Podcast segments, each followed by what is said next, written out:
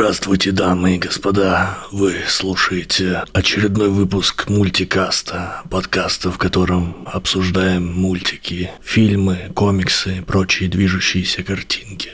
Конкретно сегодня мы обсудим фильм, который почти весь был каким-то шепотом и в полголоса, даже там, где это было так же неуместно, как в начале нашего эпизода. У Алихана просто ларингит, поэтому не обращайте внимания, все в порядке. Да, и я думаю, стоит, стоит сразу напомнить, что, как мы договорились, мы будем представляться более полноценно. Меня зовут Алихан Алиев, я психолог, дизайнер и все в таком духе. Меня зовут Кирилл Артамонов, автор телеграм-канала «Зао Сквад», э, куда на постоянной основе пишу рецензии на просмотренные фильмы, сериалы, пройденные игры, прочитанные книги, комиксы, да и даже настольные игры, поэтому заглядывайте, там э, много интересного, надеюсь, для себя найдете. Ну что, Кирилл, какой фильм мы будем сегодня обсуждать? О, наконец-то, наконец-то, сегодня мы будем обсуждать Бэтмена с Робертом Паттинсоном. Это один из самых ожидаемых фильмов 2022 года лично для меня.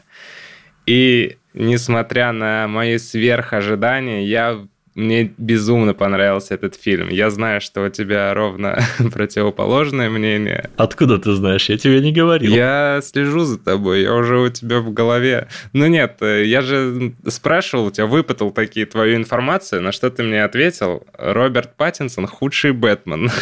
вот, поэтому... А, а, блин, точно. Подкрепи-ка свою точку зрения. Чем? Вообще, вообще. Я когда смотрел э, фильм, я прям такой, блин, вот Кирилл Кириллу это точно понравится. Да. Так, так, почему? Я когда смотрел еще этот фильм, я вспоминал Uncharted. Вот там, где я абсолютно кринжевал, э, ты допускал, ну, типа, как художественный элемент, многие упрощения, многие условности и прочее. То есть ты к этому легко относишься. И вот если ко всяким упрощениям и прочему относиться хорошо, ну, наверное, этот фильм ок. И давай лучше расскажи, что там хорошего про этого Бэтмена, а плохим я там буду время от времени попездывать, чтобы Давай просто... я вообще начну сначала, э, как этот фильм вообще зародился, появился на свет. Давай. Для начала предлагаю вспомнить э, такой далекий 2008 год, а, когда мировые кинотеатры успешно штурмовал «Темный рыцарь» Кристофера Нолана, и параллельно где-то в соседних кинотеатрах также успешно этот год э, штурмовал первый фильм киновселенной Марвел «Железный человек». Так. Примерно в тот момент э, руководство Warner Brothers решили, что у них уже очень давно лежит на полке один из самых популярных супергероев, про которого нет сольного фильма. Этим супергероем был Супермен. В 2008 году решили что для Супермена нужен срочно новый фильм. В итоге там спустя судебные тяжбы и прочее фильм вышел только в 2013 году. Режиссером стал Зак Снайдер, и фильм «Человек из стали» он послужил фундаментом для новой киновселенной DC, для единой киновселенной DC. Потому что Marvel уже к 2013 году набрал дикий ход, киновселенная DC не хотела отставать, и после довольно неплохого «Человека из стали», который мне очень нравится, и, в принципе, он и собрал внушительную кассу, и зрителями и критиками был принят хорошо, они решили, что все, мы тоже хотим свою киновселенную. Только они решили пойти немного не тем путем, как Marvel. Если Marvel шли точечно, там сначала выпускали несколько фильмов сольных о героев, и только потом их собрали в один кроссовер «Мстителей», так. то Warner Brothers решили, что уже их второй фильм будет супер-кроссовером. Этим супер-кроссовером стал «Бэтмен против Супермена», где Бэтмена, роль Бэтмена исполнил Бен Аффлек, и я считаю, это вообще потрясающее решение. Потрясающе мы можем запикать. Великолепное решение, потому что Бен Аффлек супер классный Бэтмен, и мне нравилось, как он смотрелся в кадре. И Бэтмен против Супермена мне очень нравится как фильм. И театральная версия, и режиссерская. Но Бэтмен против Супермена из-за того, что ну, его очень прохладно встретили и критики, и зрители, и сборы они получили явно не такие, как рассчитывали. Поэтому это послужило тревожным звоночком для будущего киновселенной DC. А после «Бэтмена против Супермена» был в планах и сольный фильм про Бэтмена, где роль Бэтмена также должен был исполнять Бен Аффлек. Так.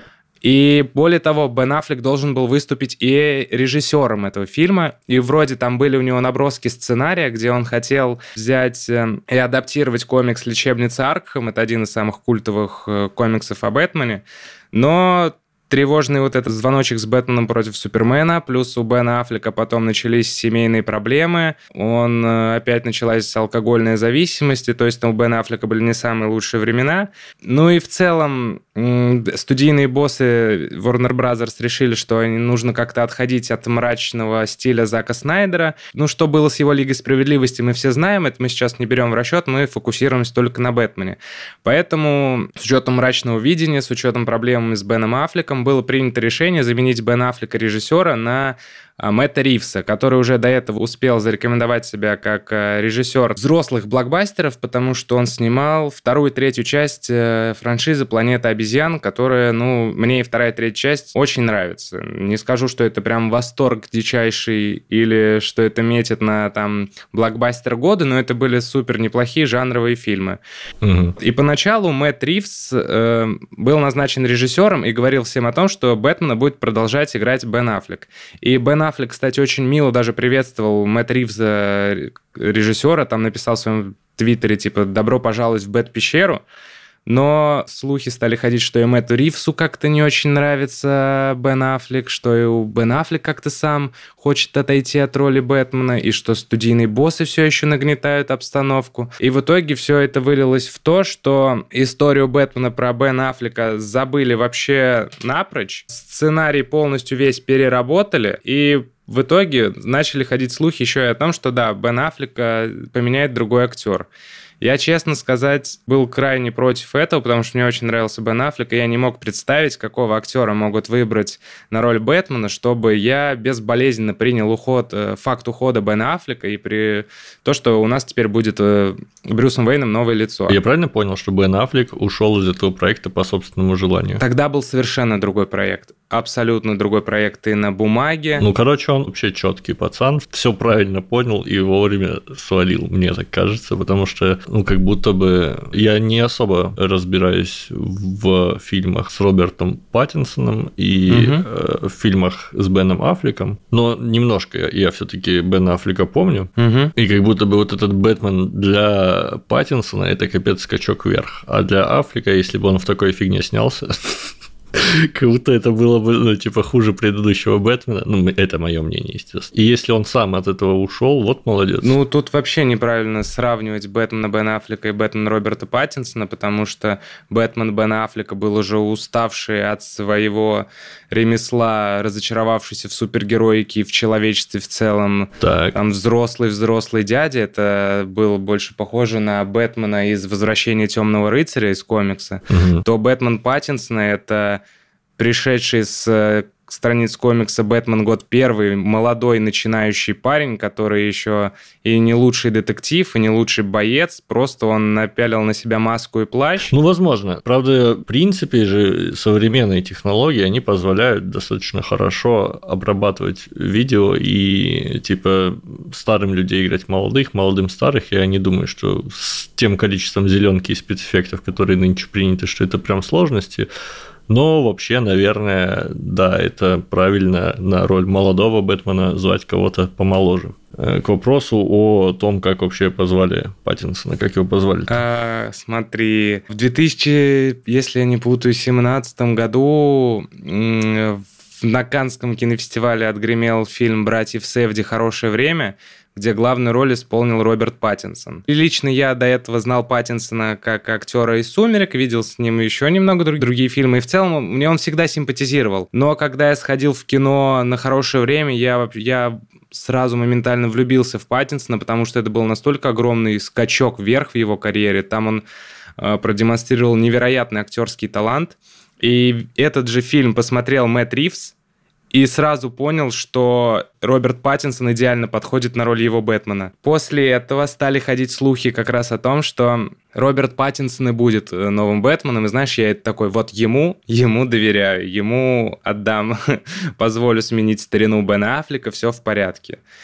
И потом где-то летом 19-20 уже 19 года было официально объявлено о том, что все-таки Роберт Паттинсон будет играть Бэтмена, и самое смешное, что он сам об этом узнал в первый день съемок у Нолана в фильме «Довод». И Роберт сам рассказывал, что он и так волнуется, потому что он снимается у Нолана, плюс в этот день, именно в первый день съемок, ему говорят, что ты новый Бэтмен, ага. и еще больше волнения, но Нолан же сам снимал трилогию про Бэтмена, и он, ну, слышал все эти слухи про Паттинсона, и он сразу все понял, без лишних разговоров, подошел к нему и сказал, Роберт, не переживай, ты будешь отличным Бэтменом. Вот и это, мне кажется, довольно-таки милая история вообще. Пожалуй, пожалуй.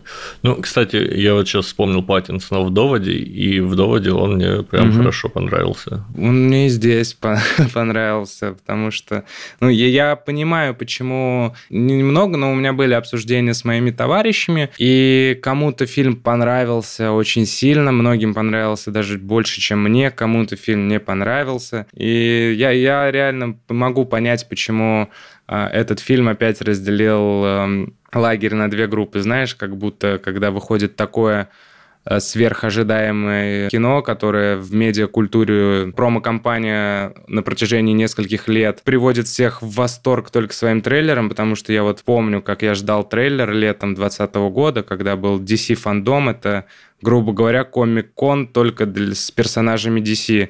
И он был онлайн, и он начался в 6 или 8 вечера, шел до 5 утра, и там сказали, что будет трейлер Бэтмена. И, естественно, они его оставили напоследок. И мне пришлось с 6 там, или с 8 вечера терпеть до 5 утра не спать, чтобы посмотреть трейлер Бэтмена. А хотя помимо трейлера Бэтмена практически все остальное, что показали, было, ну, лучше бы я это не видел. Ну, ничего такого особенного.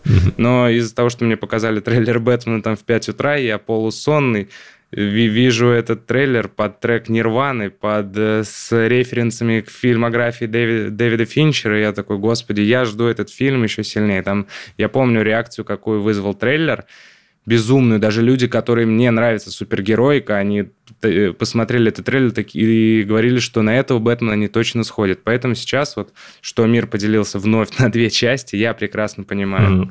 Я понимаю тех, кто вот как ты, кому не понравился Бэтмен Роберта Паттинсона. Mm-hmm. И, ну, я как всегда, по другую сторону баррикад. Я бы готов его сегодня защищать и восхвалять. Ну хорошо, давай, давай, начнем же наш батл. Смотри, я ни одного трейлера Бэтмена не видел. Я тебе показывал. Да? Да. В смысле, в баре с телефона или как? Нет, когда мы у тебя сидели на кухне, когда я приходил только обсуждать подкаст, еще да. не записываться, так. обсуждать, я тебе показывал трейлер. Блин, я, я даже не запомнил. Что там? Что у тебя с памятью, господи, Алихан? Окей, и как я к этому отнесся тогда? Ну, слушай, ты, я, я точно помню, что ты, ты сказал про диссонанс, потому что у Роберта Паттинсона не квадратная челюсть, а по твоему мнению у Бэтмена должна быть квадратная челюсть. Ага. Вот. Ну что-то мы особо долго это не обсуждали, просто мы решили, что да, наверное, фильм будем обсуждать, потому угу. что он супер э, вызывает ажиотажа, но как-то трейлер мы с тобой не обсуждали. Но я точно помню, я его тебе показывал. Хорошо, а тогда поменяю свое заявление. Я когда начинал смотреть Бэтмена вот этого, угу. я не знал, что я видел трейлер.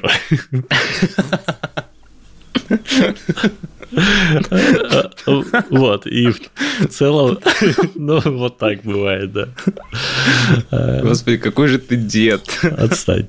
Ну, ты мне советовал, что вот там Роберт Паттинсон будет сниматься, я помнил, кто такой Роберт Паттинсон, и угу. Мэтт Ривз мне вообще ни о чем не говорит, более того, я вот то, что это Мэтт Ривз снимал, я, знаешь, когда узнал? Когда? Где-то посередине фильма, угу. потому что я пока смотрел фильм, я время от времени прям такой смотрю, смотрю, смотрю, такой, да, блядь, кто это снимал? Да, блядь, кто это нахуй снял? Да, да что это за хуйня? И в какой-то момент я просто не выдержал и полез в интернет. Я очень редко в процессе просмотра фильма угу. решаю узнать, кто режиссер. Обычно я или знаю, угу. или не смотрю эти фильмы. А тут прям аж было интересно. Угу. Ну, смотрел я, да, не в кинотеатре. Наверное, в кинотеатре это было бы поинтереснее.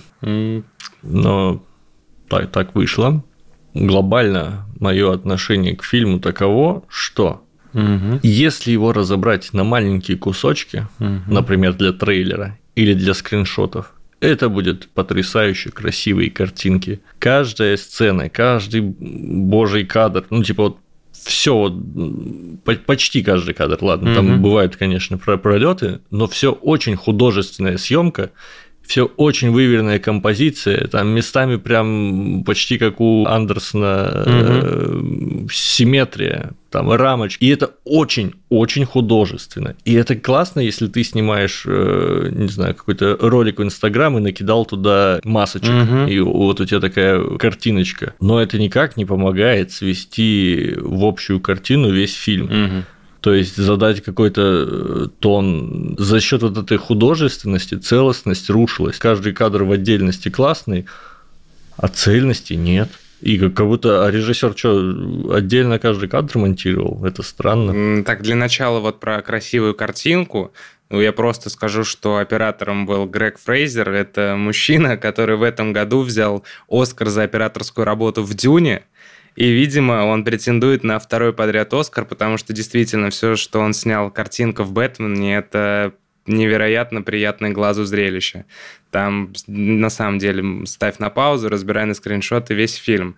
А по поводу того, что не складывается в единую картину, я, наверное, не соглашусь. Мне, наоборот, кажется, что тут э, больше преобладает визуальное повествование, которое нам говорит о сюжете даже чуть больше, чем э, какие-то диалоги и прочее, потому что диалогов на самом деле в фильме-то, как ты и говорил, не так много, они шепотом в основном, ну, это грубо говоря, но да, на самом деле диалогов там хватает. Они просто местами тупые, водянистые и не несут никакого смысла. Их можно убрать, и ничего не изменится. Но их все равно натолкали. Не, не тоже не знаю. Хорошо. Ну вот, кстати, к вопросу об операторской угу. работе. Действительно, операторская работа, ну, видно, что оператор капец какой прошаренный чел в плане там композиции, ну, вообще всего но оператор на то и оператор, что он знает, ну, обычно это так, что он знает вот всю механику, как, как что показать, то есть инструментарием обладает, а режиссер его направляет, потому что у режиссера общая задумка. А здесь у меня было ощущение, что оператора просто отпустили, делай, что хочешь. И он каждую конкретную сцену снял очень красиво. Прям вот это съемки вверх ногами из машины через треснутое стекло в дождь, там типа, знаешь, помнишь, mm-hmm. когда он подходил к перевернутому Конечно. пингвину?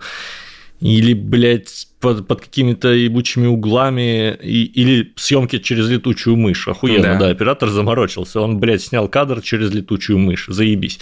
Но э, как будто это больше отвлекало от повествования, чем что-то подчеркивало. Ну, то есть, что, что дает вот съемка через летучую мышь? Сильнее показать, что летучая мышь здесь есть, так зачем? Ее показали, ну, нету такой цели.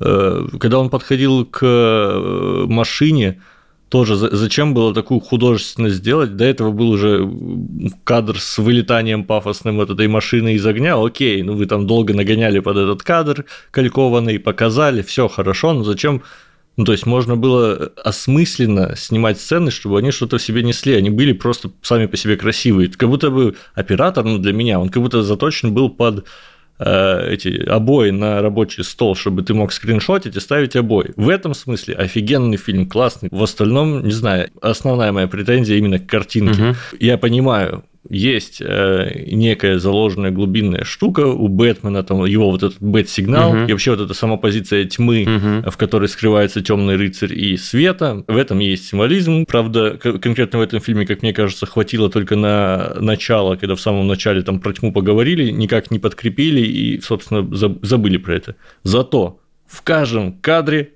контровой, ужасный свет фонариком прямо в лицо. Постоянно тебе светят в лицо фарами, фонариками, лампочками, чем угодно, но обязательно светят в лицо. Зачем? Окей, частенько работали силуэты. Опять-таки, Бэтмен, силуэт, очень хорошо это все сочетается но они работали там, где это нужно, и там, где это не нужно. Постоянно на переднем плане что-то мельтешило, окей, допустим, тоже глубину кадра создавали.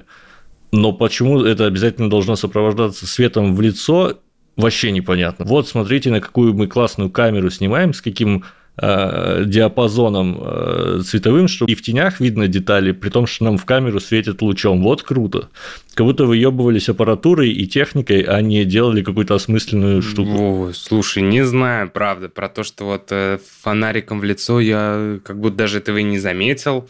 Пока поэтому не, даже не понимаю, о чем ты говоришь. Я, единственное, что я могу сказать по картинке, это не только говорю я, это уже давно разошлось на мемы, что фильм очень темный, вот, что там прям приходится э, некоторые кадры разглядывать. Вот, а что фонариком в лицо, пока, правда, не совсем понимаю, о чем это. Может, я просто не очень... Там дело даже не в том, что фильм темный, дело в том, что свет в каждом кадре, он есть, но он светит не на сцену, он светит тебе в глаза, и поэтому тебе еще сложнее разглядеть, что в темноте, потому что тебе все время в глаза засвечивает. Слушай, я вообще как будто с этим не столкнулся, и я смотрел не один фильм, и как будто такой претензии ни от меня, ни от человека, с которым я смотрел, не было, но да ладно, могу правда представить, э, что на самом деле это есть, и я просто не придал этому вообще значения, потому что я был в, в диком восторге от всего происходящего на экране. Технически он красив, совершенен, но я могу принять то, что, да, возможно, там какие-то э, операторские решения были не, не самые лучшие и мешали в, в полной мере насладиться этой красивой картинкой. Окей, допустим. Ты все анализируешь э, съемку, анимацию и прочее, прочее, со своего профессиональной колокольни, так скажем. Ты же с этим работаешь, с выстроением кадра и прочее, прочее, там с э, отрисовкой анимации, поэтому ты, ты намного больше замечаешь, подмечаешь, чем я. Опять же, я сам понимаю, что фильм несовершенен, и что в нем много косяков, что Мэтт Ривз э, со своим желанием сделать серьезную, взрослую, приземленную супергероику, выдать э, супергероику за какой-то супер авторский проект, э, в итоге преобладала над финальным результатом и взяло, ну и сыграла над фильмом даже немного злую шутку. Потому что фильм три часа – это очень много, сразу будем говорить, тем более это много для домашнего просмотра. В кинотеатре, возможно, это было бы более проще высидеть, а три часа дома – это сложно. Но при всем этом мне очень понравился фильм. Мне очень понравился Роберт Паттинсон в образе Бэтмена, потому что, возвращаясь к предыдущим итерациям героя, я вспоминаю Бена Аффлека, это был просто уставший от бремени супергероя мужчина, ему уже там было далеко за 40, э, он разочаровался вообще, у него нет никакой веры в лучшее будущее и прочее, прочее. Он там хочет драться с Суперменом, он хочет на полном серьезе убить Супермена и считает, что многие смерти произошли именно по вине Супермена. Перелистываем страницу дальше на Бэтмена Кристиана Бейла, который обожаем многими, но мне наверное, я сейчас скажу, но и в меня за это полетят тапки. Мне нравится трилогия Бэтмена, но Кристиан Бейл как Бэтмен мне не нравится абсолютно. Он классный Брюс Уэйн. Вот Брюс Уэйн — это лучший Брюс Уэйн, который когда-либо был на экранах. Но как Бэтмен, не знаю. И в целом к трилогии Нолана у меня тоже есть много вопросов. Я не умоляя ее величие абсолютно. Это фильмы, которые возвели супергеройку, вывели на абсолютно другую ступень, к ней стали относиться серьезнее. Но во всей трилогии э, Бэтмена Нолана злодеи намного интереснее, чем сам Бэтмен. Да, да. И вообще я очень люблю трилогию э, Нолановскую, и это по-прежнему остался и остается моей любимой картиной именно про Бэтмена, mm-hmm. но при этом там главный герой вообще не Бэтмен. Во многом благодаря харизме там того же Джокера Джокера этот фильм такой да, классный. Да, это, ну, Кристиан Бейл при всей моей безграничной к нему любви, это гениальнейший актер, но это не Бэтмен, э, не, далеко не лучший Бэтмен, вот, поэтому кто был у нас до Кристиана Бейла? Вэл Килмер, Джордж Клуни, хотя Джорджа Клуни лучше забыть. Потом, э, кто у Тима Бертона играл Бэтмена, я забыл имя, какой ужас. Майкл Китон, вот, Майкл Китон, господи. Там просто это такой был первый серьезный взгляд э, на супергероику, потому что до этого Бэтмен это вообще с Адамом Вестом, это сериал, пришедший будто из комиксов 60-х с этими табличками бум, бах, паф и прочее. Поэтому мне очень понравился Бэтмен Роберта Паттинсона. Это изгой абсолютный. Молодой парень, который так и не пережил смерть родителей, который полностью отождествляет себя с этим э, плащом и маской, который два года пока является вот э, линчевателем. И видно, что за эти два года он учится, конечно, чему-то, но он все еще не лучший боец, не лучший детектив. Потому mm-hmm. что мы привыкли видеть Бэтмена уже таким состоявшимся бойцом, который может решить все сам. Тут же немного попытались, возможно, деконструировать образ Бэтмена, хотя, в принципе, это невероятно сложно, но все-таки попытались как-то отойти от привычного образа и сделали Бэтмена молодым, совершающим ошибки, потому что видно, что он безумен еще, летит на рожон постоянно. Ни один, ни один Бэтмен в здравом уме, да не то что Бэтмен, ни один человек в здравом уме не полетит. Там помнишь сцену, где его расстреливают из автоматов? Это супер зрелищно, и пусть броня, скорее всего, там сценарная, но ни один здоровый человек, ни один Бэтмен не полетел бы на это. А он просто из-за своего безрассудства, из-за того, что он э, ему реально давно плевать на свою жизнь, как Брюс Уэйн, он вот отождествляет себя чисто с этим ночным животным, и он об этом и говорит. И вот этот образ мне очень понравился, безэмоционального, такого аутичного человека, который давно полностью уже утонул в э, желании мстительной справедливости, и мне очень понравился кадр, когда, помнишь, в доме он приходит э, за завтрак, Альфред ему говорит, вот свежие ягоды, и это была такая супер классная мелочь, но Брюс Уэйн смотрит на дневной свет, щурится и надевает очки солнцезащитные в доме. Это говорит о том, что он угу. не умеет жить э, при дневном свете, он не умеет существовать в обществе, он не умеет существовать как обычный угу. человек. Он вот полностью э, решил встать на сторону борьбы со злом, спрятался в этом плаще и маске, и в целом ему плевать на свою собственную жизнь, о чем он неоднократно говорит. И это еще подчеркивает тот факт, когда, помнишь, э, сцена похорон, и он идет к Карлайну и Пингвину, и его... Ой, и ему говорят, что типа вот мы, я впервые встретил затворника да, такого же, как я, или да. даже еще большего, чем я. Смотри, мне очень нравится идея, вот, во-первых, Бэтмен затворник да. и нелюдимый парниша с отклонениями в развитии в личности и так далее. Там у него посттравматический да, синдром да, да. до сих пор идея классная. Показали ли ее красиво так, чтобы я поверил? Ну, вообще-то говоря, нет. Что касается э, его неопытности и ну, опять-таки, я вот не увидел, не показывали, чтобы Бэтмен там как-то э, сильно ошибался или проявлял какую-то неопытность. Там, ну, он местами вел себя тупо, это да. Еще его почему-то, я бы сказал, суперманизировали. В чем прикол? Угу Бэтмен, э, у него кайф его, ну, как мне кажется, в том, что это все-таки человек. У него не божественный костюм, отбивающий все, у него там нет суперсил. Он в хорошей всегда физической форме, в лучшей. Он очень умный, и он, его сила – это скрытность. Вообще классический из комиксов, если взять Бэтмена, mm. это вот он там действительно прячется в тени, очень умен, там стратег, все продумывает и так далее, но при этом он человек. Да, у него есть там технические девайсы, но его можно убить, и вот эта уязвимость делает его героем, которому ты сопереживаешь. Вот в этом фильме, честно говоря, я, блин, не заметил, вот, чтобы ум ну, не показали его особо умным. Там то Альфред за него разгадает, то еще кто-то, и он как будто просто такой... И если это хотели показать так неопытность, ну, я не поверил, я увидел в этом неумность. Скрытность, опять-таки, он как будто не действовал в этом фильме особо скрытно. Там его, ну, он там, окей, где-то появлялся, в какой-то дом там проник, где еще женщина-кошка была, угу. но вот какие-то ключевые моменты, когда нужно было там условно чему-то, кому-то противостоять, он обычно выходил биться по разам и выдерживал там выстрелы из автоматических винтовок в упор, что бронежилет не выдержит на самом деле. Точнее, он выдержит, но ты потом не отдышишься, если тебе в хороший... Во-первых, тебе бронежилет будет очень много весить, но, допустим, ты Бэтмен, и у тебя очень хороший, но тонкий бронежилет легкий все равно, когда ты получаешь очередь из автоматической винтовки в грудак, ты, во-первых, отлетаешь, кинетическую энергию никто не отменял из законы физики, а во-вторых, ты потом с синяками и перебитыми ребрами, отбитыми, еще очень долго будешь отходить. Здесь как-то, ну,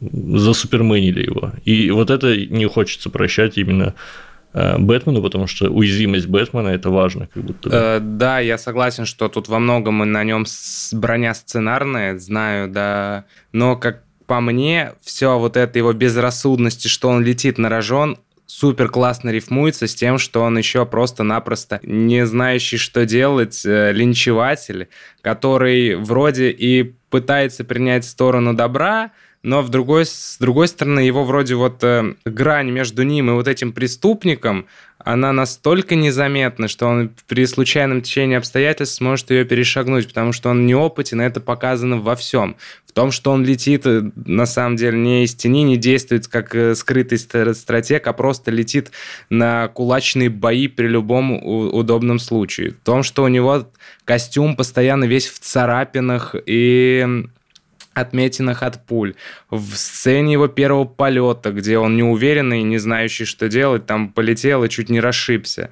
А, и про то, кстати, что... Кстати, прости, прерву тебя, это, это был лучший, один из самых реалистичных моментов, когда он по ебаному использовал вингсьют. Во-первых, это был нормальный вингсьют, ну, то есть это был не плащ дурацкий mm-hmm. бэтменовский, а действительно костюм крыло. Такие летают, окей. Нереализм в этой сцене заключался в том, что он выжил. Скорее ну, всего, тут... человек бы разбился нахуй просто вот в такой момент. Возможно, да. Тут такая у него есть сценарная броня. Да, но то, что он там, конечно, неудачно с этим Винсьютом приземлился и все было плохо, это был тот редкий кадр. Там было где-то сцены три, которые мне прям понравились. Вот это была одна из них.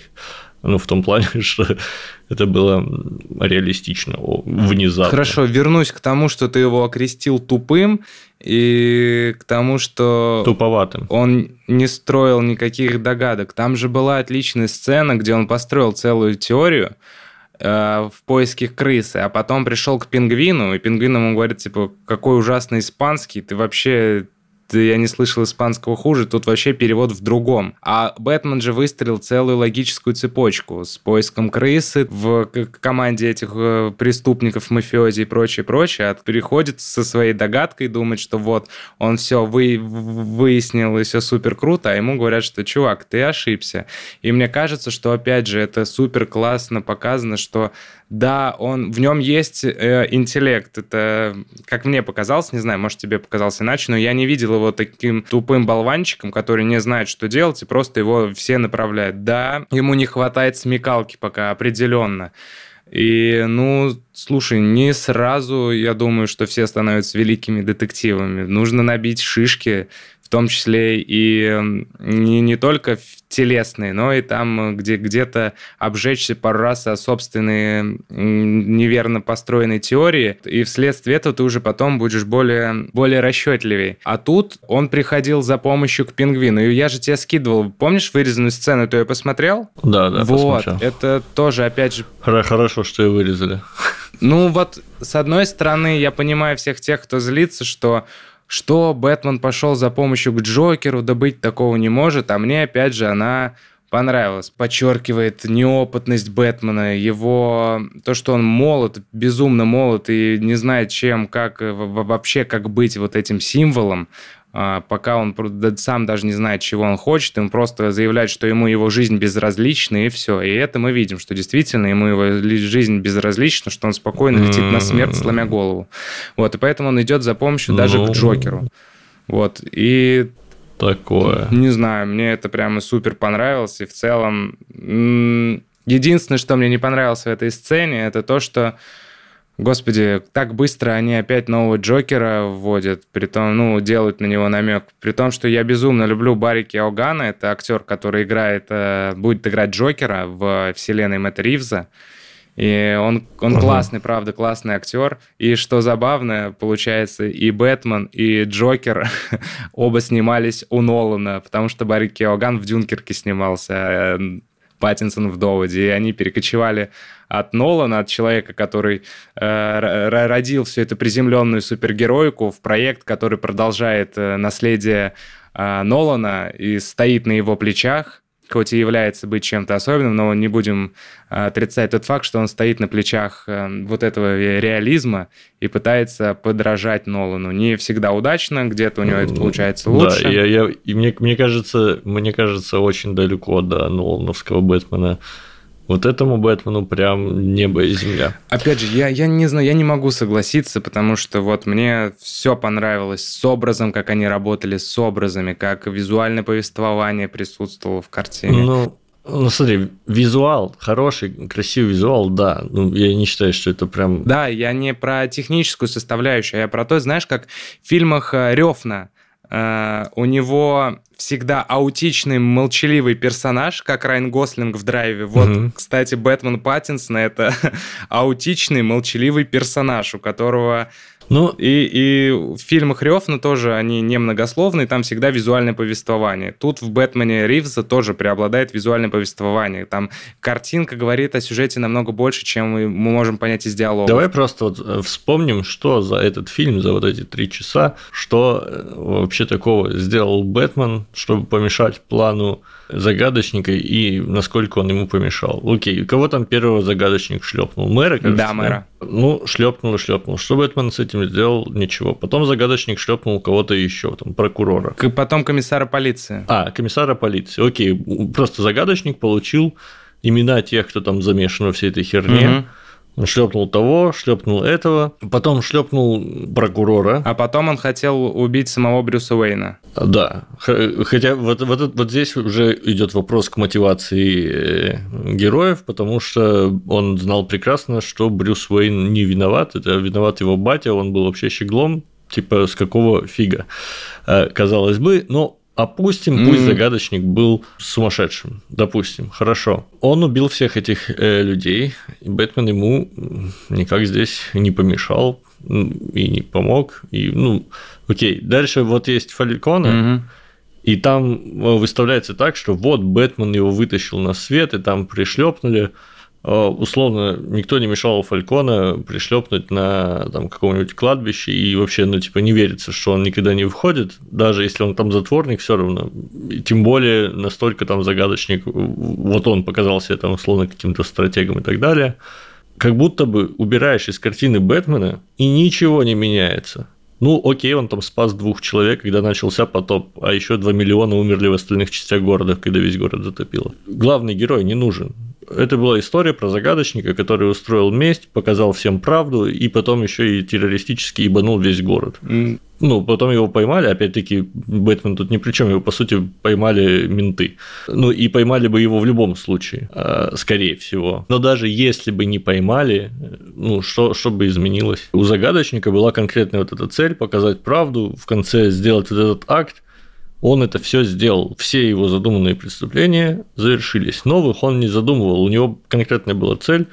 Ну, по крайней мере, он психически ненормальный, возможно, его там и дальше бы условно тянуло убивать. Но в целом по, по сценарию выходит, что вот он что хотел, то сделал. После этого сел в тюрьму, не особо скрываясь от полиции. Он мог бы там сразу свинтить, но он вместо этого сидел в соседней кафешке. Как будто бы он знал, что за ним придут, и поэтому туда и пришел. И ок, Зачем Бэтмен здесь? Ну, как минимум, он предотвратил убийство мэра, а, нового мэра, женщины. И помнишь, там, когда загадочник отправил спевателей его культа так. на расстрел населения, как минимум Бэтмен предотвратил это. То, что загадочников в большинстве своем все, что он хотел, все преступления, которые он запланировал сделать, он сделал. Тут, опять же, долгая была детективная составляющая, целое расследование. Бэтмен пытался ему помешать, он же расследовал это, искал зацепки какие-то, пытался там что-то спасти. Как минимум еще он на похоронах спал, спас мальчика, э, сына мэра, когда машина въехала, въезжала машина вот на, с прокурором, который который был с детонатором, к которому был детонатор Слушай, привязан. Ну, понимаешь, это все мелкие какие-то штуки, которые, в принципе, они вяжутся с идеей Бэтмена, как вот ночного, который ходит там по ночам, всех валит и что-то за добро, за все хорошее против всего плохого окей, но это на основную ветку повествования как будто бы вообще нифига не влияет. И это не очень правильно, когда главный герой, ну, никак не связан э, с основной историей. Не соглашусь, потому что, мне кажется, он связан, он же расследует эти преступления, и не факт, на самом деле, спустя какое время нашли бы загадочника, если Бэтмен им не помог. Я, я, я бы сказал так, если бы загадочник им не помог, Бэтмен там не сделал вообще нифига. Все из-за того, что загадочник оставлял послания какие-то, и то, ну, типа, для тупых, и то их не Бэтмен в итоге разгадал.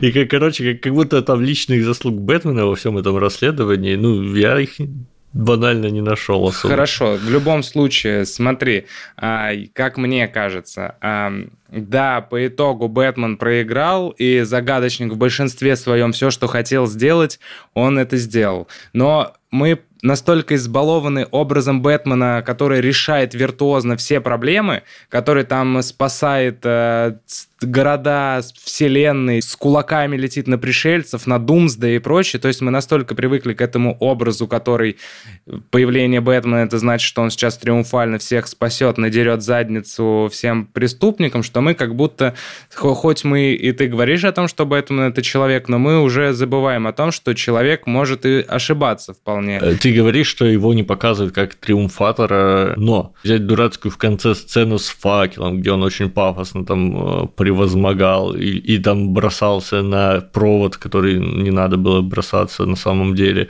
и, или как он там пафосно э, молотил преступников налево-направо, там и у Фалькона, его везде все-таки показывают э, чуваком вот тем самым, с одной стороны. Э, который вот мы знаем вот этого триумфального Бэтмена, который там зарешивает. Но с другой стороны, еще раз, дело не в том, что он какой-то немощный, дело в том, что его как будто убрать и ничего не изменится.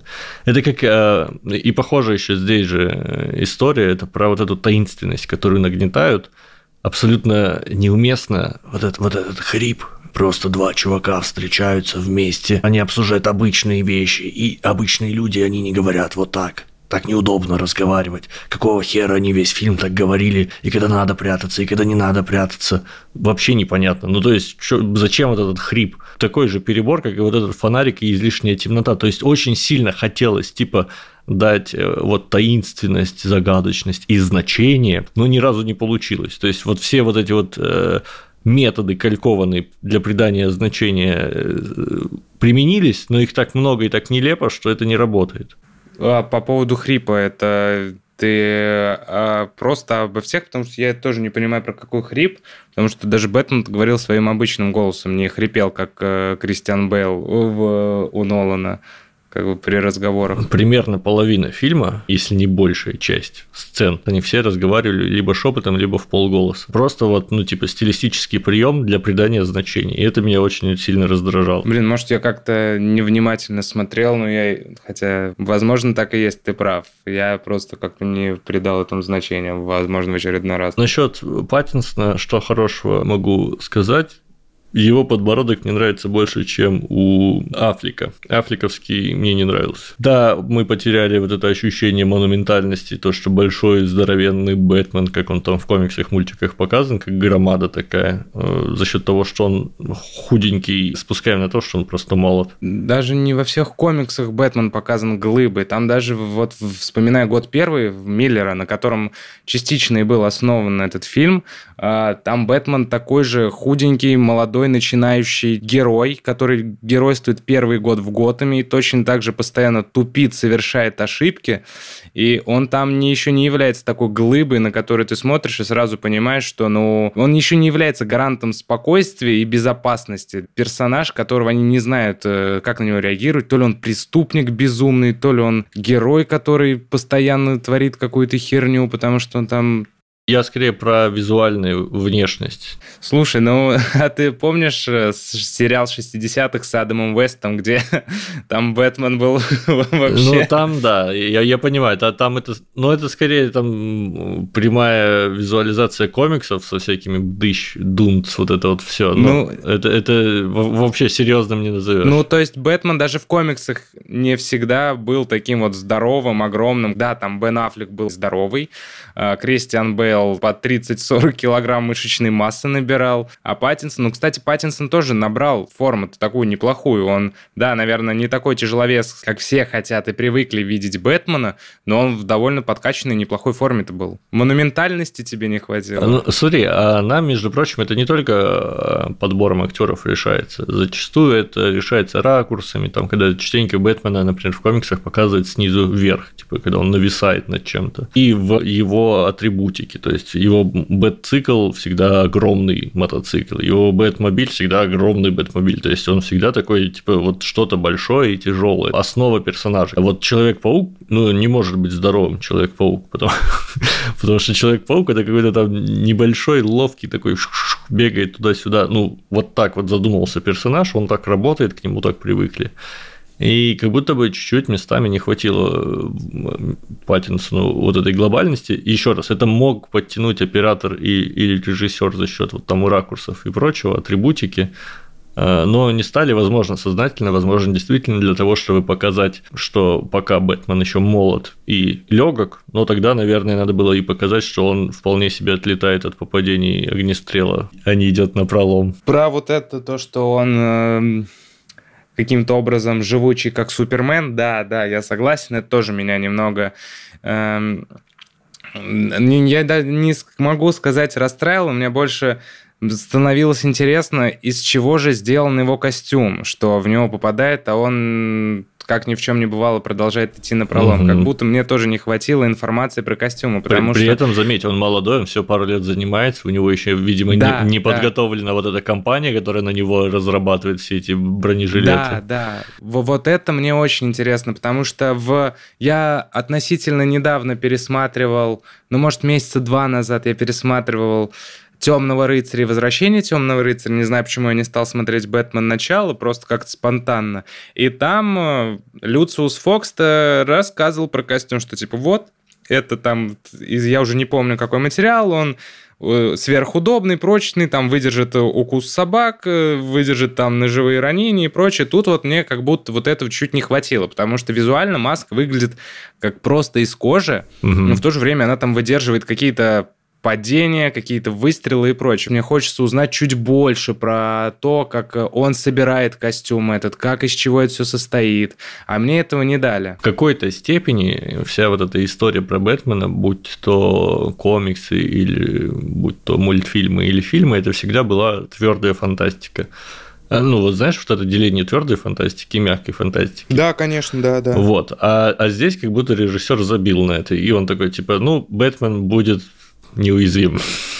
Как именно? Ну, он неуязвим. Ну, и, и, и никаких объяснений, даже попыток как-то подвести какую-то базу не прозвучало. Мэтт Ривз, вот, вот это желание сделать прям такую взрослую-взрослую артхаусную супергероику, оно с фильмом немного сыграло злую шутку. Хоть мне безумно понравился. Я вообще давно хотел вот этот фильм а, про Бэтмена, где будет такой, знаешь, тягучее-тягучее повествование, нуарная полностью атмосфера, и э, который в жанровой составляющей будет какой-то детективный триллер, в котором будет минимум экшена.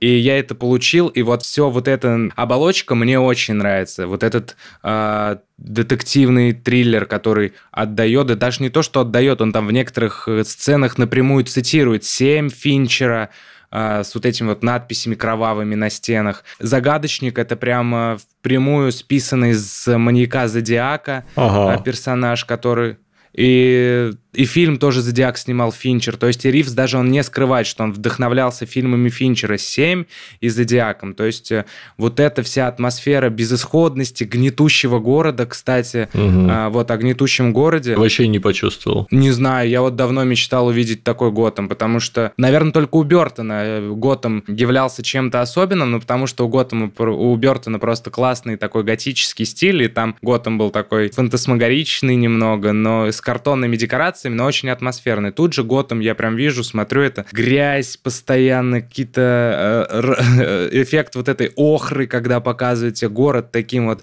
полное место безнадеги, который ломает судьбы людей, где даже самые, казалось бы, люди, которые должны защищать людей, прогибаются от гнета этого города. Вот такой Готэм я очень хотел увидеть, и такой Готэм мне очень понравился. Вот за это я смотрел и думаю, блин, Мэтт Ривз, вот за как минимум уже за это тебе спасибо. Ну, потому что вот город мне понравился. Мне знаешь, где больше понравился то, как показали город, причем ну, не, не декорациями, не, не светом, mm-hmm, а mm-hmm. через людей.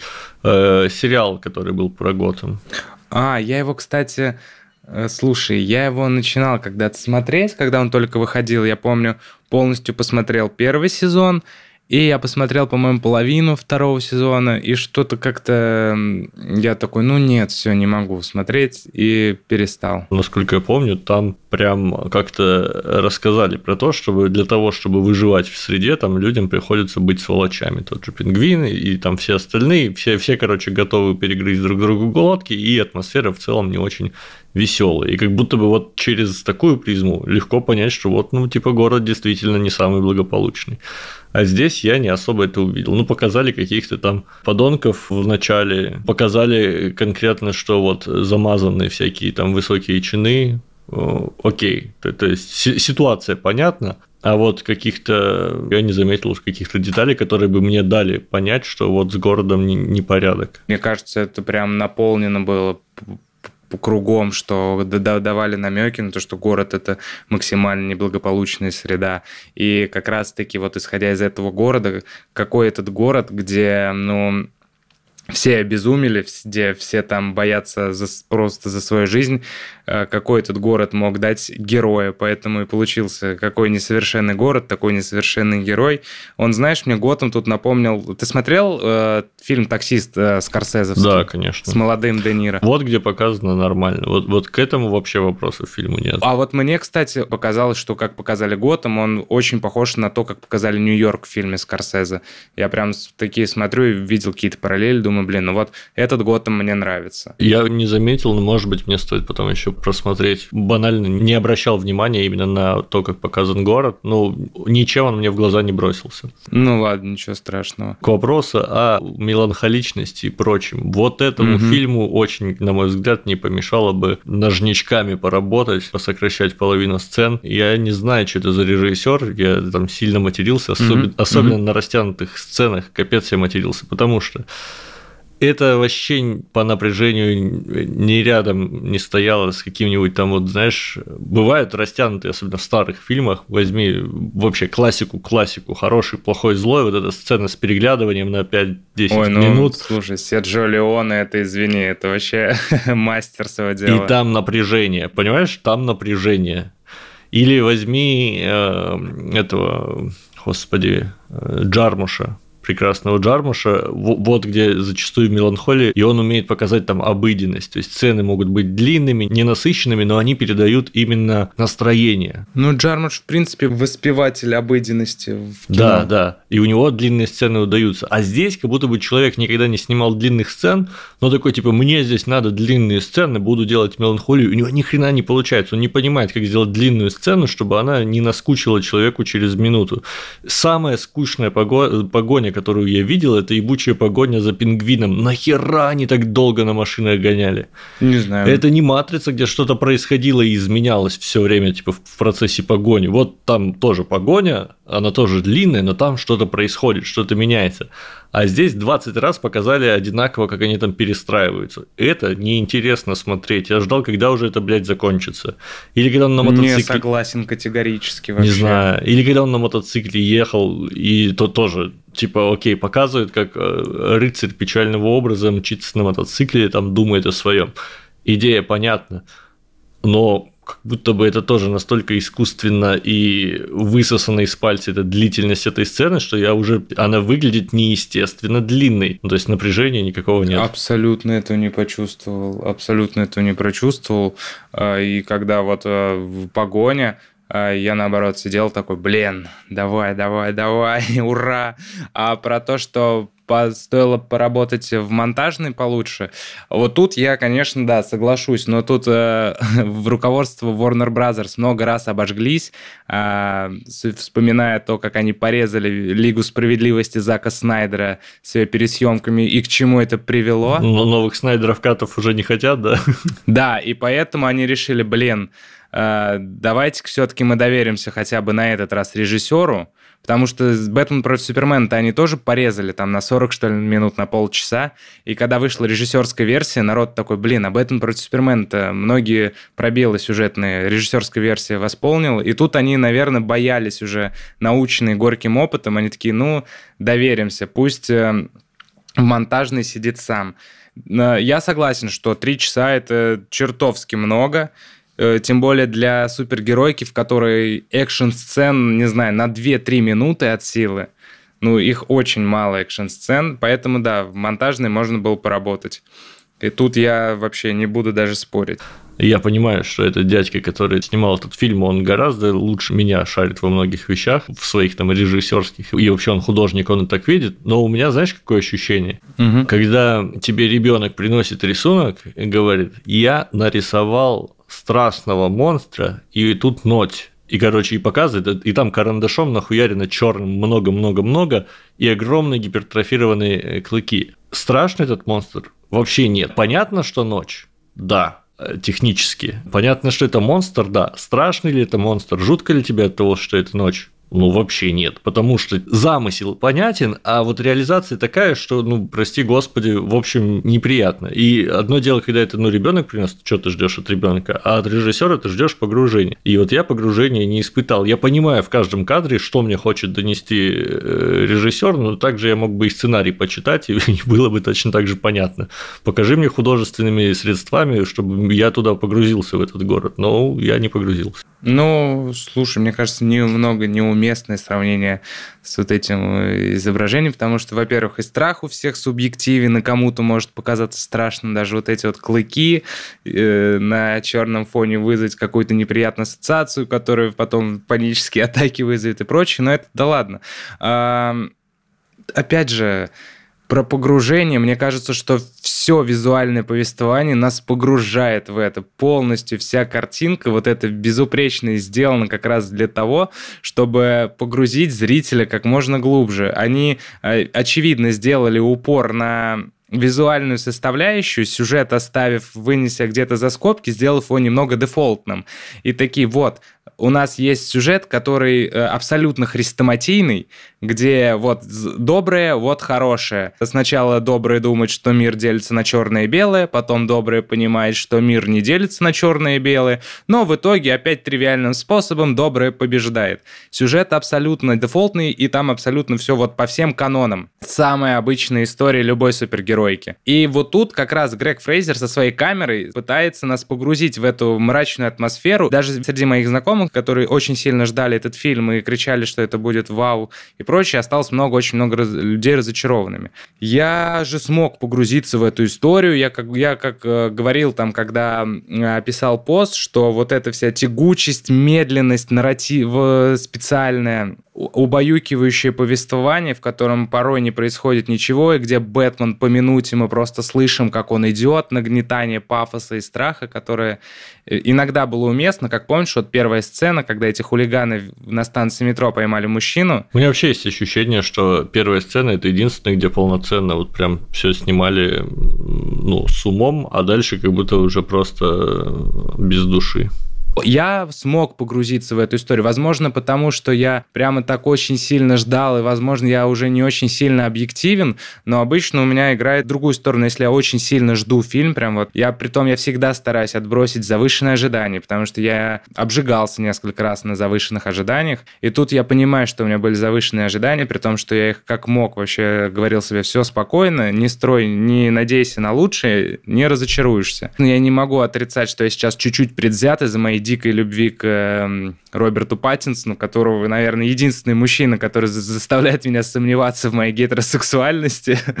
Я прям вот восхищен остался этим фильмом. И Возможно, это, знаешь, я как Гонза, который просто со своей колокольни говорит, что ему нравится, и все. И не воспринимаю. Не, вернее, я воспринимаю. Я все, что ты говоришь, я во многом согласен. Я согласен со многими твоими аспектами, что там над фильмом еще как же много там чего есть исправлять. Просто там целая вереница проблем и не очень удачных решений. В любом случае, финальный результат мне понравился. Очевидно, это хороший задел на франшизу, а судя по сборам кассовым огромным и хорошим оценкам и от критиков, и от зрителей, ну, в большинстве своем, и там уже анонсировали сериал про пингвина сольный, уже анонсировали сериал про лечебницу Аркхам, у нас будет ждать целая бэт-франшиза. И uh-huh. единственное, что я очень хочу, чтобы к сиквелу, который, очевидно, будет, Мэтт Ривз поработал над глубиной Брюса Уэйна, прям занялся этим, потому что Брюса Уэйна, в принципе, в этом фильме-то и нет. Он там появляется на две минуты. Да, это классно рифмуется с тем, что вот, он там ночной животный, он там э, за два года не спит э, ночами, а днем отсыпается, и там никто его не видит, никто не знает, как он выглядит. Все забыли про существование Брюса Уэйна, и поэтому он даже не меняет свой голос, потому что кто не знает, как этот Брюс Уэйн разговаривает. Бессмысленно приглушать свой голос, если ты все время говоришь приглушенным голосом, то, наверное, запомнят твой приглушенный голос, тебе наоборот наоборот, чтобы не париться, надо будет говорить нормальным голосом. Суть в том, что он разговаривал как и Брюс Уэйн, не рычал, как Кристиан Белл. Единственное, что я говорю, очень хочу, чтобы к сиквелу Мэтт Ривз уже определился, что он хочет снимать. А, либо авторская полностью серьезную супергеройку, которую он попытался снять здесь, и у него это получилось проблемно. Мне понравилось, но я не отрицаю проблем, что не хватает глубины во многом. Тут я соглашусь. Либо он хочет снять зрелищный кинокомикс, на которых людей проще зазывать. А сейчас ему придется 100% определиться, потому что, да, первый фильм восприняли в целом хорошо, и сборы там какие-то сумасшедшие. Но второй фильм, боюсь, что подряд, если не будет какого-то развития и у Брюса, Бэй, э, у Брюса Уэйна, и у самого фильма, где он будет исправлять ошибки, второй фильм будет уже принят еще более неоднозначно. И многие люди, которым понравился первый фильм, такие скажут, ну, почему-то что-то Мэтт Ривз не, это не исправил своих ошибок. Вот поэтому я надеюсь, что он исправит ошибки. Не знаю, как это получится или нет. К вопросу о неуместном. Давай поговорим о музыке в этом фильме. Ой, слушай, мне наоборот все понравилось. Вот с музыкой мне все понравилось, особенно Нирвана. Когда играл этот трек, я прям у меня мурашки шли. Не знаю почему, мне музыкальные темы понравились местами музыки я не замечал, и это хорошо. То есть, когда незаметно музыки, это, видимо, ее либо нет, либо она уместна. Потому что, когда музыка очень уместна, ты, наоборот, ее замечаешь и думаешь, нихуя себе, вот это вот, конечно, да. Вот так я здесь ни разу не подумал, зато пару-тройку раз меня выкидывало из фильма, и так не сильно был погружен, а местами начинал играть такой неподходящий саунд, особенно это касается, там были оркестровки, mm-hmm. где он там, я точно помню, один раз он ехал на мотоцикле, там и сцена растянута, еще и музыка какая-то неуместная. И еще в нескольких местах, по-моему, тоже были оркестровки, и как будто mm-hmm. вообще никак не вязались ни с картинкой, ни с повествованием, ни с чем. Зачем они здесь? не ясно. Возможно, я привык к Нолану, ну, сильно деформирован, условно, восприятием Бэтмена через Нолана, потому что Нолан туда принес, что там у него было. У него... Ханс Циммер был точно такая же оркестровая музыка. Не, не скажи, подожди, там точно были какие-то приколюхи, э, чуть ли не индастриал техно, ну, местами. Оркестровка оркестровки рознь. Если это там струнные низко диссонансно гудят, то они воспринимаются как скорее звук нагнетающий, чем как, ну, музыка.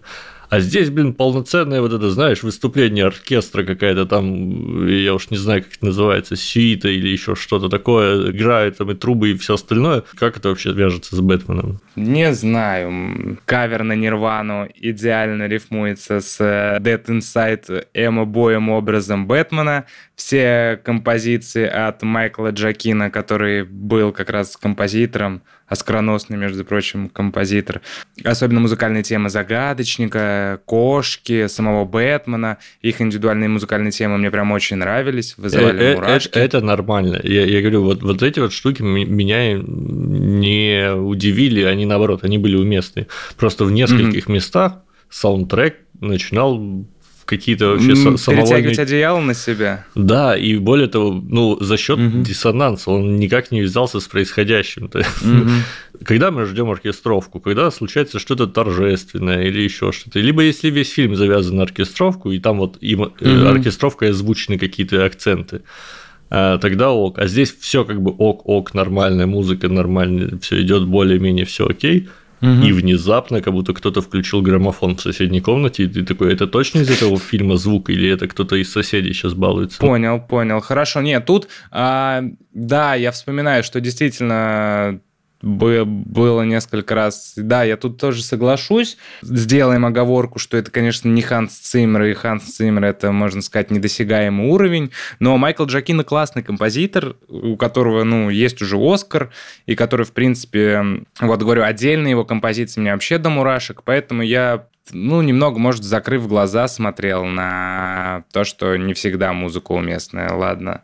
Но, опять же, я все понимаю, э, не спорю, что в каких-то моментах, да, возможно, она была лишней. Но знаешь, возможно, к чему они это сделали, потому, возможно, скорее всего, это было осознанно, чтобы как раз этой музыкальной перебивкой дать человеку чуть-чуть, чтобы он в себя пришел, потому что три часа хронометраж, и если там не как-то не разбавлять твое внимание, они, может, пытались так это взбодрить его, чтобы он э, не, не, не отвлекался от просмотра и такой заряд небольшой, как удар током. А у меня есть другое предположение. Так. Что я просто эти угу. дурацкие оркестровки запомнил в каких-то жутких растянутых сценах. И, возможно, они поставили туда сначала нормальную музыку, посмотрели, ну, капец, скучный. Давай хотя бы, чтобы чем-то людей занять, дадим им музыку нормальную послушать Вот, потому что вырезать мы ничего не будем, пусть все будет длинно и уныло, зато музыка хорошая. Слушай, а кстати, по-моему, даже что-то вырезали из ну, финальный монтаж, по-моему, вошло не все. То есть, э,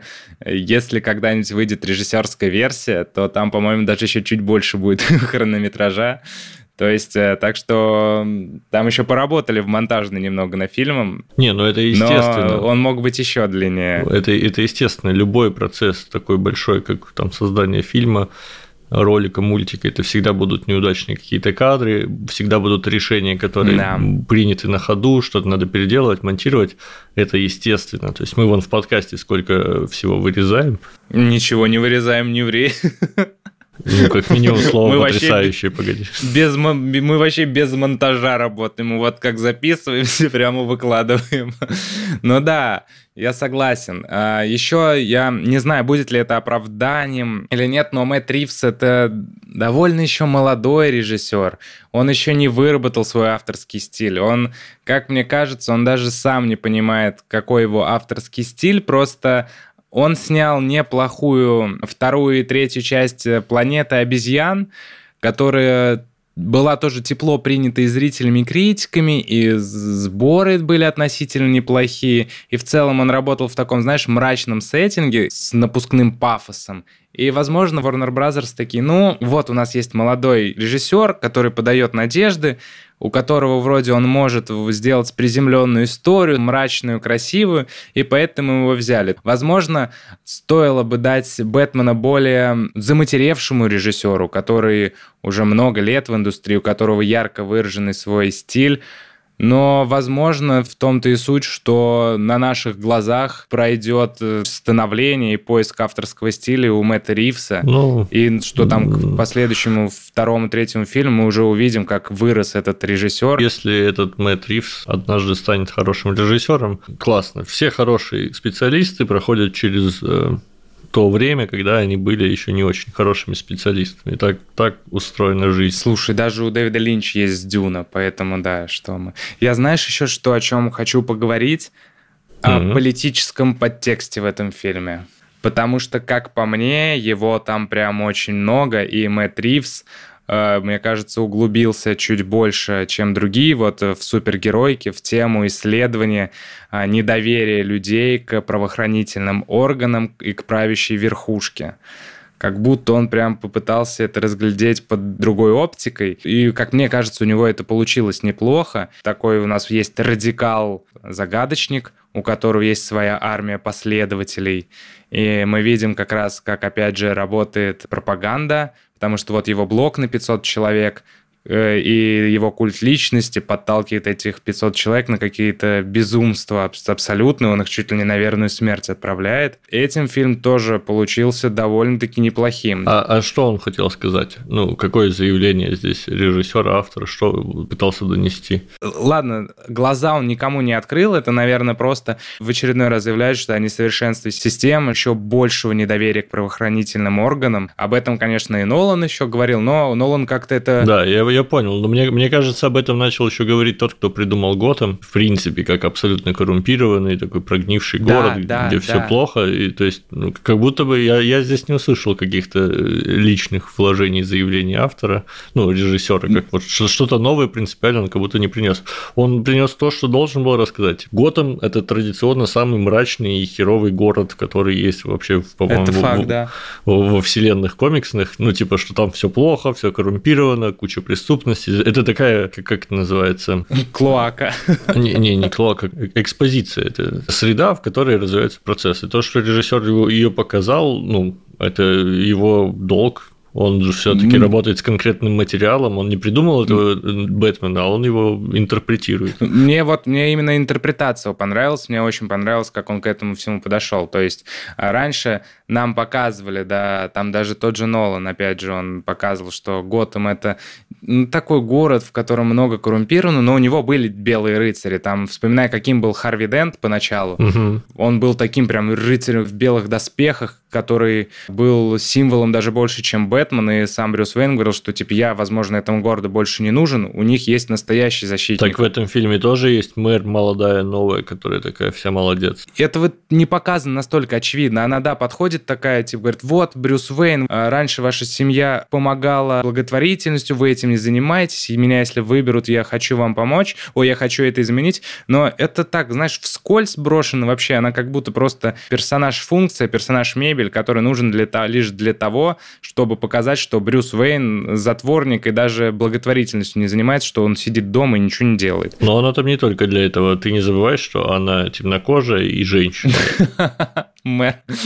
Это повесточка, без нее сейчас нельзя. То есть ну, слушай, сейчас такие реалии, я на это спокойно вообще абсолютно реагирую. И то, что Гордон темнокожий, меня это абсолютно никак не, не злит. Да, ну, типа вот здесь это более-менее уместно. Темнокожий Гордон меня тоже абсолютно не смутил, потому что вообще не принципиально, наверное, по крайней мере, я со своей культурой, со своим содержимым и представлением о мире, сформированным в других местах, где имеет значение цвет кожи, для меня это все выглядит нормальным. Я знаю, что ну это вот. дело-то происходит в Америке, в Америке есть темнокожие, в Америке есть светлокожие, в Америке даже краснокожих немножко осталось, но их все меньше. Типа мне норм. Хотя, возможно, позиция комиссара темнокожего – это не очень реалистичный сценарий. А может, и реалистичный, не знаю. Мне кажется, если ты хочешь политическую какую-то штуку продвигать, если ты чувствуешь себя таким серьезным человеком, который может сделать какое-то политическое заявление через творчество,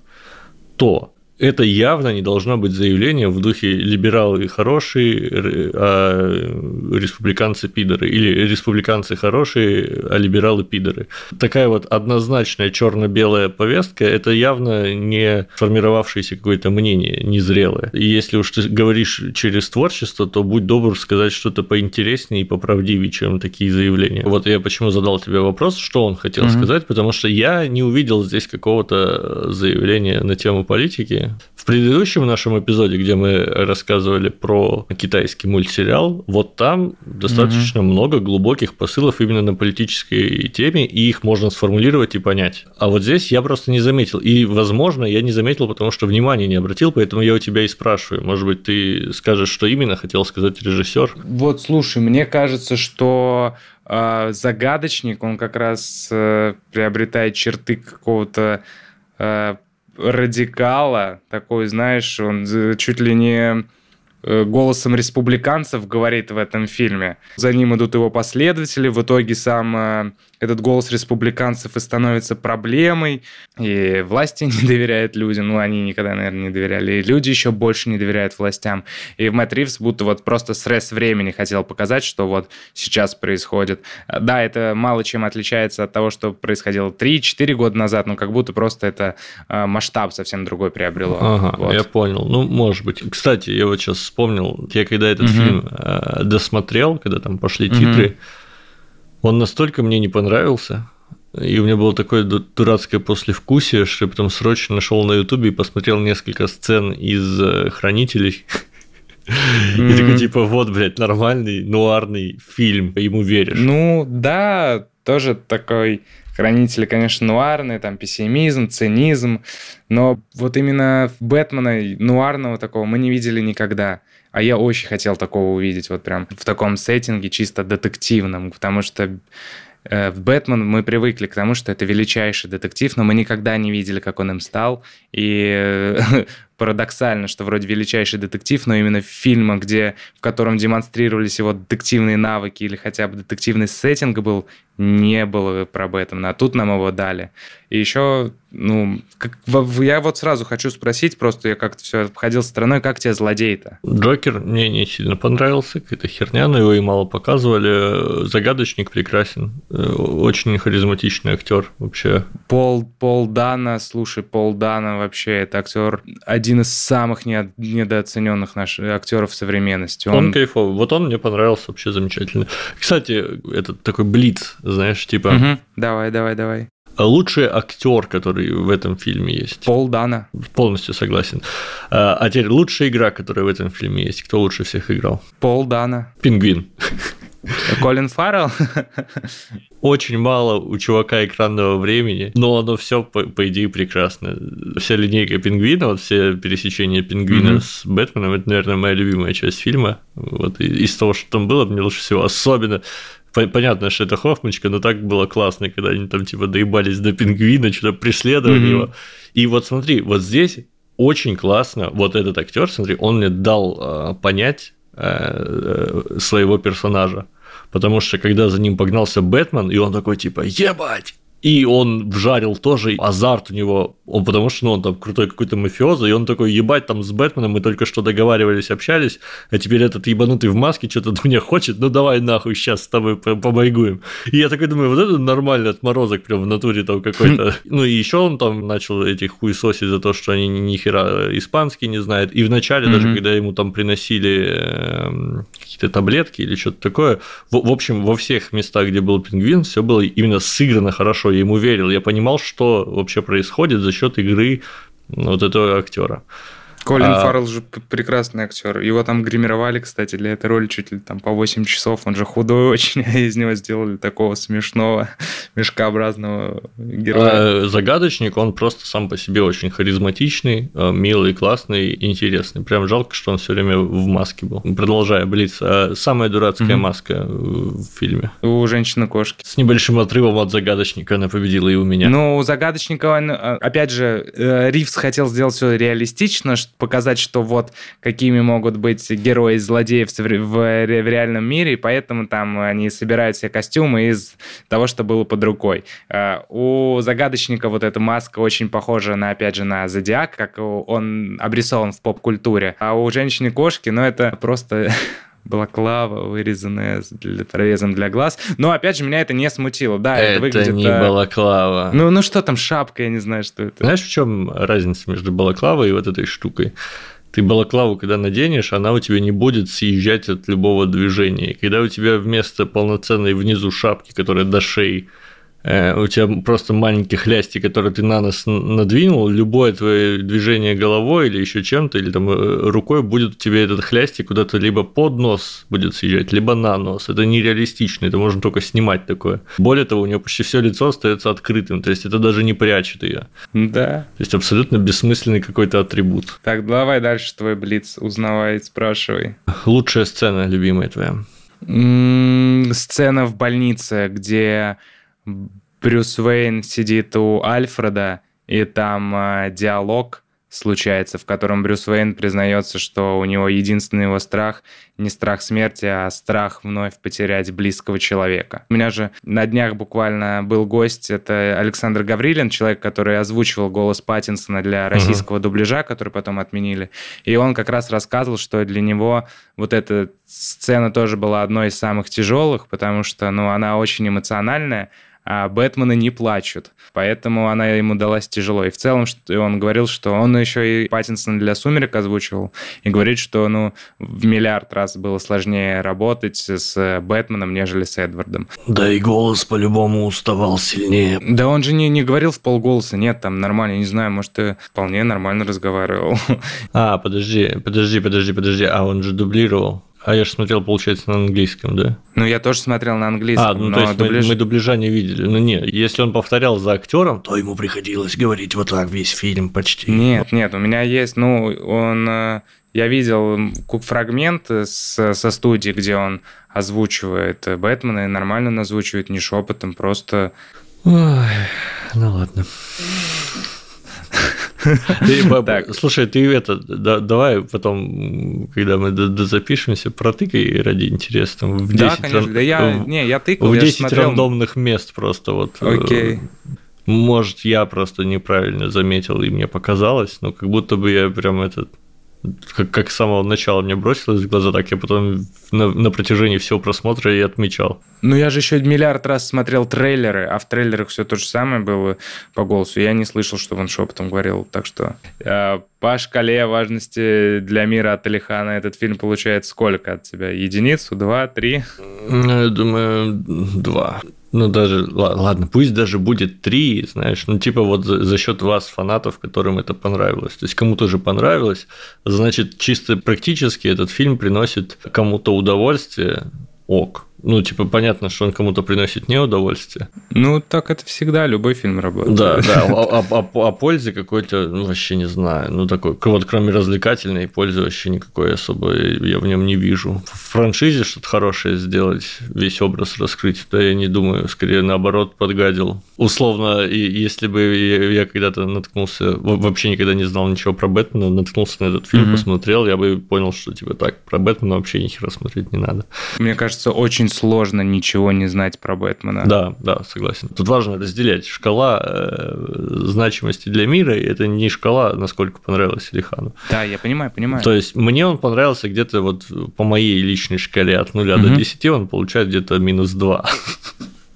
Ух, я с тобой отказываюсь вот, ну, типа хуйня, хуй, хуйня какая-то. Вот. А ну, для мира, ну, наверное, он чем-то, конечно, полезен, хотя бы как развлекательный контент. Подводя итог этого выпуска и в целом фильма. Алихану фильм не понравился категорически. В противовес Алихану и тут я, который остался в диком восторге. Хотя, возможно, я не отрицаю, что я был предвзят и не совсем объективен в данном случае. Хотя я, конечно же, пытался быть максимально объективным, пытался отбросить свои сверхожидания и смотреть э, фильм э, с трезвым взглядом, холодной головой.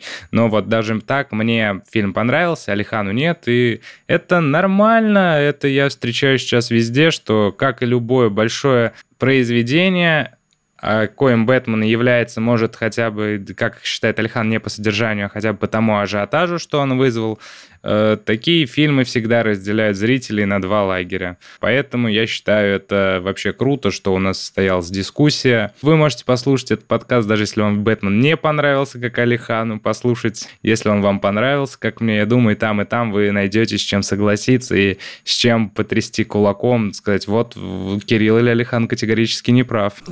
Присоединяйтесь или отвергайте наше мнение, а еще не забывайте слушать мои, например, подкасты, которые другие, и обязательно подписывайтесь на канал Кирилла Зал Сквад. Он там еще больше про всякие фильмы и хорошие вещи рассказывает.